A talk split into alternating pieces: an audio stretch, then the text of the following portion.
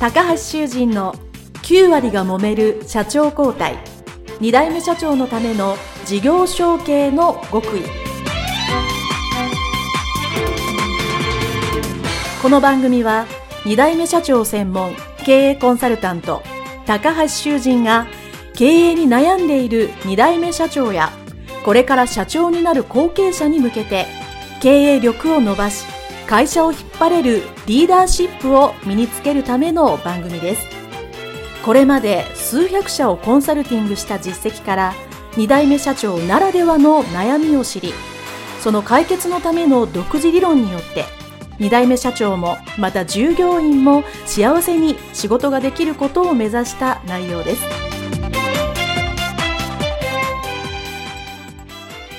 皆さん、こんにちは。事業承継コンサルタントの高橋修君です。本日は株式会社アテーナソリューション代表取締役でいらっしゃって、一般社団法人の小規模事業者革命50センチクラブ代表理事でもいらっしゃいます立石博明様にお越しいただきまして、えー、今日はお話を聞きたいと思います。立石様どうぞよろしくお願いします。はい、どうぞよろしくお願いいたします。はい。私と立石さんのですね、あの、つながりというかご縁は、あの、まあ、ある、えー、後継者を中心とした勉強会の、えー、まあ、なんですね、会があるんですけど、そこで、あの、まあ、ご一緒させていただいて、えー、ちょうど先々月ぐらいに、あの、その、まあ、勉強会で講師をされて、久しぶりに私をお会いした時に、ぜひお話を伺いたいということで、私が無理にお願いしたら、心よくお引き受けいただきまして、ありがとうございます。ありがとうございます。はい。あ、ではまず、高橋さんの方から、この、はい、えー、自己紹介ですね。はい、あの、会社と、まあ、えー、社団法人の方を含めてですね、はい、ご紹介賜ればと思います。よろしくお願いします。はい、えー、皆さんこんにちは。あの、アテーナソリューションの立石博明と申します。えー、私の今の会社はですね、あの、アテーナソリューションというのは、あの、いわゆる、えー、コンサルティングをする、支援をするという会社でございます。うん、えー、まあ、事業承継も当然そうですし、えー、販路拡大であったりとか、うん、えー、まあ、その他もろもろ、あの、やっております。えー、また、えー、一般社団法人の小規模事業者革命50センチクラブというものも新しく作りまして、はい、えー、これは何かと言いますと、あのー、今から6年前に小規模企業振興基本法という法律ができて、はい、そこにまあ深く携わりました。はい、また、えー、50万円の補助金、小規模事業者持続化補助金というものも作らせていただいて、はい。あれ、あそこにいろんな思いを込めて作ったんですね。うん、で、それが6年経ってみて、小規模事業者を支援する。まあ、これ、はい、当然事業承継も含めてです。そこのところの、えー、支援策が充実してきたので、はい。で、それの波に乗ってる人とかちょっと増えてきたので、うん、だから、そこを支援しようじゃないか。ということで、えー、50センチ。何かというと、半歩です。半歩動けば日本は変わるんじゃないか。うんうんそね、そんなことのムーブメント、令和のええじゃないか運動みたいなことをやろうと思って、うん、えー、この度作った。そういうふうなことをしながら、えー、日本全国回っておるような人間でございます。わかりやすく言うと、この数年間で千何百回、えー、講演やりました。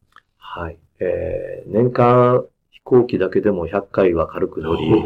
すごい。えー、新幹線も100回以上は軽く乗り、はい。そういうふうな毎日をしながら、あの、過ごしております。はい。どうぞよろしくお願いいたします。はい。あの、まあ、このお聞きの方もですね、あの、まあ、小規模事業者のまあ法律を、だったり、まあ、うちの会社も取ったんですけど、それ持続持続化補助金っていうね、あの補助金を50万円で、あの、使わせていただいたり、それを、まあ、作られた方ということで、あの、非常に、政策を作られる方なので、超有名人でいらっしゃってですね、あと、本も最近出されたということで、あの、どんぶり勘定だからこそ、あなたの会社はこれから伸びる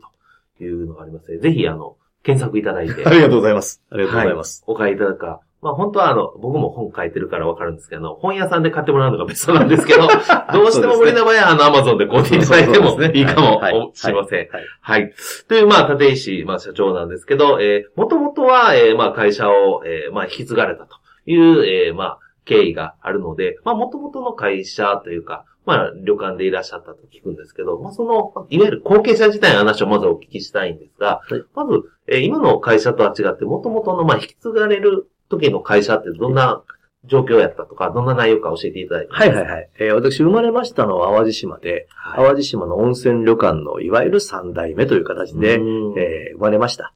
で、途中で、えー、これはもう今から考えれば事業承継でしょうが、はい、うちの祖父の事業、祖父からうちの叔父への事業承継がやったんだけどうまくいかず、はい。宝刀三昧をし、おじが潰すという、すごい状況になりまして。はい。これはまあ旅館あるあるなんですけど、はい。で、そこから、うちの父親と母親が、えー、昭和46年に、えー、旅館を作りまして、はい。淡路島の、まあ別のところで。で、そこで、えー、小学校の高学年ぐらいから育ち、はい。そして大学に行き、旅館は継ぐ気なかったんですけれども、うん、えー、時が良かったんでしょうね。そんな流れがあったので、えー、旅館を継ぐということを決意し、はい。えー、私は、えー、平成元年ですね。うん、平成元年に事業承継及び、えー、第二創業をした。うん、ですから、昔は旅館立石という小さな料理旅館だったものの横に、ホテル立石というビジネスホテルを作って、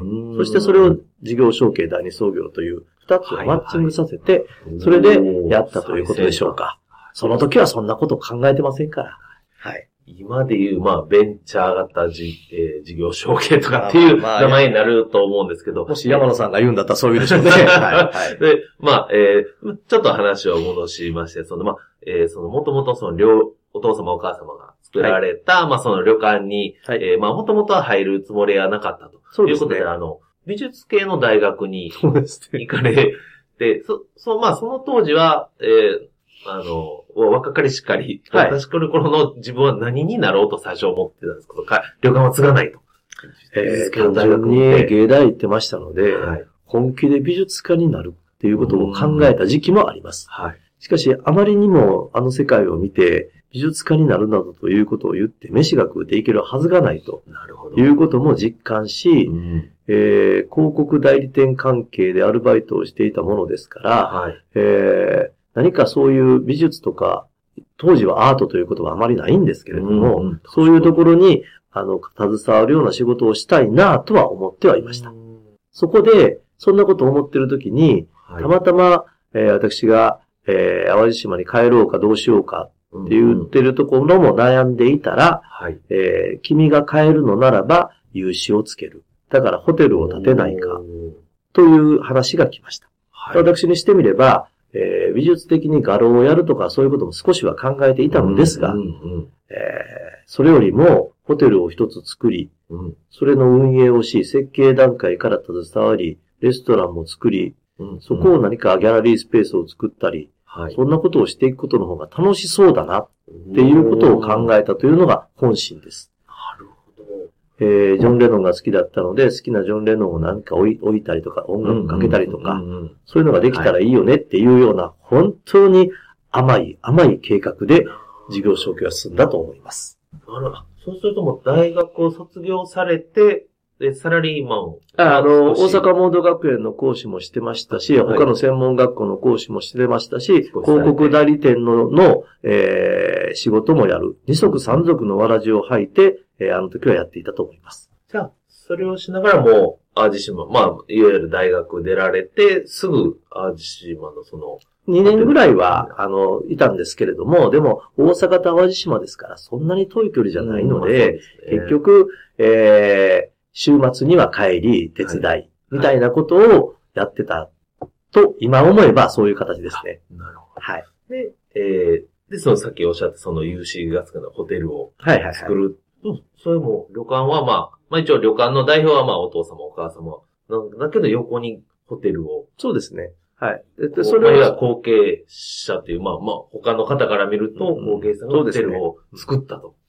すごいですよね、普通に考えると。そういうふうに言えばすごいと言われるのですが、はい、当事者の本人は何も思ってませんから、はい。えー、そんなことができるんだと思って、うんうん、設計段階からいろんなことに自分の思いを伝え、設計にも携わり、うん、そして食器も選び、はい。えー、事業を起こしていく。うん、もう、それに必死ですから、そんな自分を客観視するような視点は当時はなかったですね。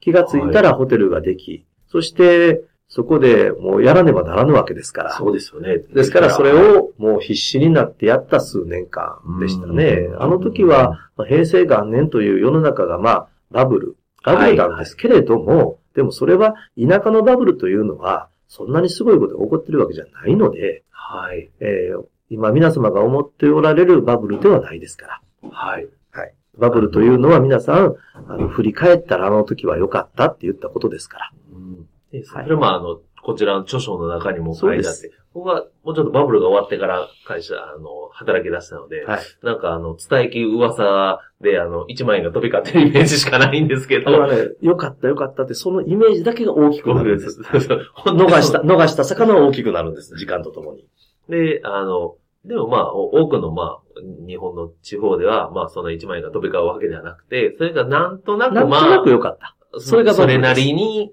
してたら、まあ、仕事もぐるぐるうまいこと回ってて、まあ別に、あの、支払いどうしようかとか、まあそういう厳しい状態ではなかったっていう、うん、そこまで厳しくなかったということですね。それがバブルの実態だと思います。はい。はい。なるほど。で、まあ、そこの、まあ、作られたホテルを、まあずっと運営されてたと思うんですけど、はい。まあ、とはいえ、いきなりそのホテルの運営を、じゃあやれって言われて、なかなかその、入ってできる人の方が少ないと思うんですけど、その当時、まあ、いわゆる自分が困ってたり悩んでたりしてたことって今思い返せばどんなことがありますあのね、これは逆説的になるかもしれませんが、はい、これ事業承継でよく思うんですけれども、例えば、えー、大学時代もそうだし、えー、都合ということをおぼろげながら思いながら、うん、え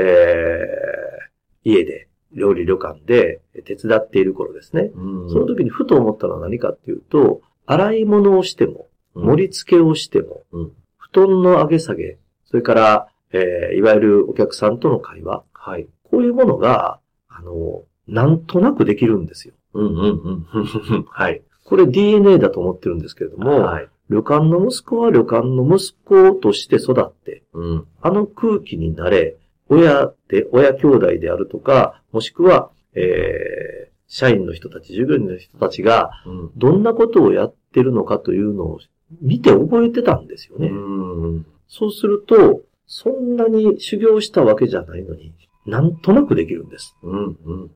すごい、ね、いや、これはね、あの、よ、よくあると思うんです大工さんの息子は釘打つのが上手かったっていうのと一緒でね。うんうん、なんか、そういうものがあったんでしょうね。うん、だから、なんとなくできていく。はい。だから、苦労がないと言うたら、まあ言い過ぎかもしれませんが、うん、それなりにできていって、それなりにできていってるうちに、なんか上手くなる？うん、そういうことだったんだろうなっていうのは、振り返ったら思います。なるほど。はい。そういうこう、そういう一通りできる、ね、調理師でもいらっしゃるから、あの、料理もできるというのはすごいなと、あの、思うんですけど、まあ、僕もいろんなとこで、あの、えー、インタビューを、えー、させていただくと、当然やっぱりその、えー、人間関係で悩んでたり、もちろん異業種でも全く自分の、その引き継ぐっていうか入った会社がもう全然わからへんと。いう方もいらっしゃって、まあそこで、あの、まあ後継者時代は、まあ悩む方も多いんですけども、逆に言うともう、その、ずっと、まあ子供の頃からそういう旅館の中で何か見知ってたのが、やっぱり今言った DNA になってたっていうことなんですよね。そうですね。ですから、今思えばですけれどもね、まあ時代もそうだったんですけど、24時間働けますか、と言ってる、まさしく。まさに24時間ですね、はい、もうまさしくその世代に生きてきたので、今振り返ってみたら、例えば、ワークライフバランスと言われたら、それうまいんかって聞きたいですよね。理解ができないゾーンなんですね。はい。えー、ですから、事業承継もそうですけども、要は、朝起きたら仕事、うん、終わったら寝る。うん、それが毎日だったという人たちを見て育つ育つと、はい。そういうことよねって思って生きてるんで、そこになんかね、不満もないんですよ。うん。そんなものでしょって思って生きてきたので、だからそういうところに関する苦労というものはあまり感じなかったですね。母親が旅館の女将だと考えていただいたらなんか想像はつくかなとは 思うんですけども。はい。はい。で、えっ、ー、と、まあ、それで、えー、まあ、何年かやられて、まあ、実際、こう、この後、まあ、社長になられた後の話を聞くんですけど、何年ぐらい、まあ、そういう後継者時代っていうか、社長になる前に何年ぐらいほぼないですよ。ほぼないですよ、もう。もう、もういきなり、いきなり資金繰りから何から、もういきなり社長ですよ、ほとんど。ほとんどいきなりですよ。新しいそのホテルを建てて。建てて、それでも資金繰りから全部やりましたからね。だって親父が、あの、まあ、形上旅館とホテルをちょっと分けていたというのもあったので、それですから、後継者時代というのはほぼないと言ってもいいんじゃないですかね。で、じゃあなんでできたのかっていう話になるんですけど、うん、どんなバカな息子でも、うん、いきなり全部渡されてやれと言われりゃやらなくちゃ仕方がないってことですよね。うん、うん、うん。それを突きつけられたので、必死になってやる。うんうん、でやってるうちにトライアンドエラーを繰り返してやれていく。うん、だったような気が僕はします。逆にその、父様から何か言われたり、これお前全部やれとかっていう、なんていうんですかね、引き継ぎっていうか、引き渡しっていうか、そういうのはあったんですか？ほぼないです。あ、それもなく。はい。ほぼないです。はい、もう、じゃあ、もうお前が社長やから全部やれと。だからある意味言うと、これはまあ逆説的ですけども、うん、親父がどんぶり感情だったので、どんぶり感情のまま引き継いでいると、どんぶり感情だったらなんとなくやれるんですよ。でもそれでダメだということを途中気づくんで、うん、それで変われただけの話で、はい。あのー、なんていうんですか、どんぶり感情じゃなくて、もっと緻密に親父がやっていたのならば、多分引き継ぐのは違う変わったと思うんですね。ええ加減な会社でしたから、だから引き継ぐのも簡単だったと思います。逆に言うとね、そうなったら、運営されて、後々のご苦労になる、なっていったりするわけです、ね、そう、そうですね。それはあるかもしれませんね。はい。はい。ということで、えー、まあ、前半はですね、まあ、あの、社長になられた経緯とですね、まあ、その、少しまあ、入り口のところをお聞きしましたので、えー、一旦これで終了しまして、まあ、実際社長になって様々なことをされるのは後半でお聞きしたいと思います。はい、では、一旦お別れです。ありがとうございました。はい、ありがとうございました。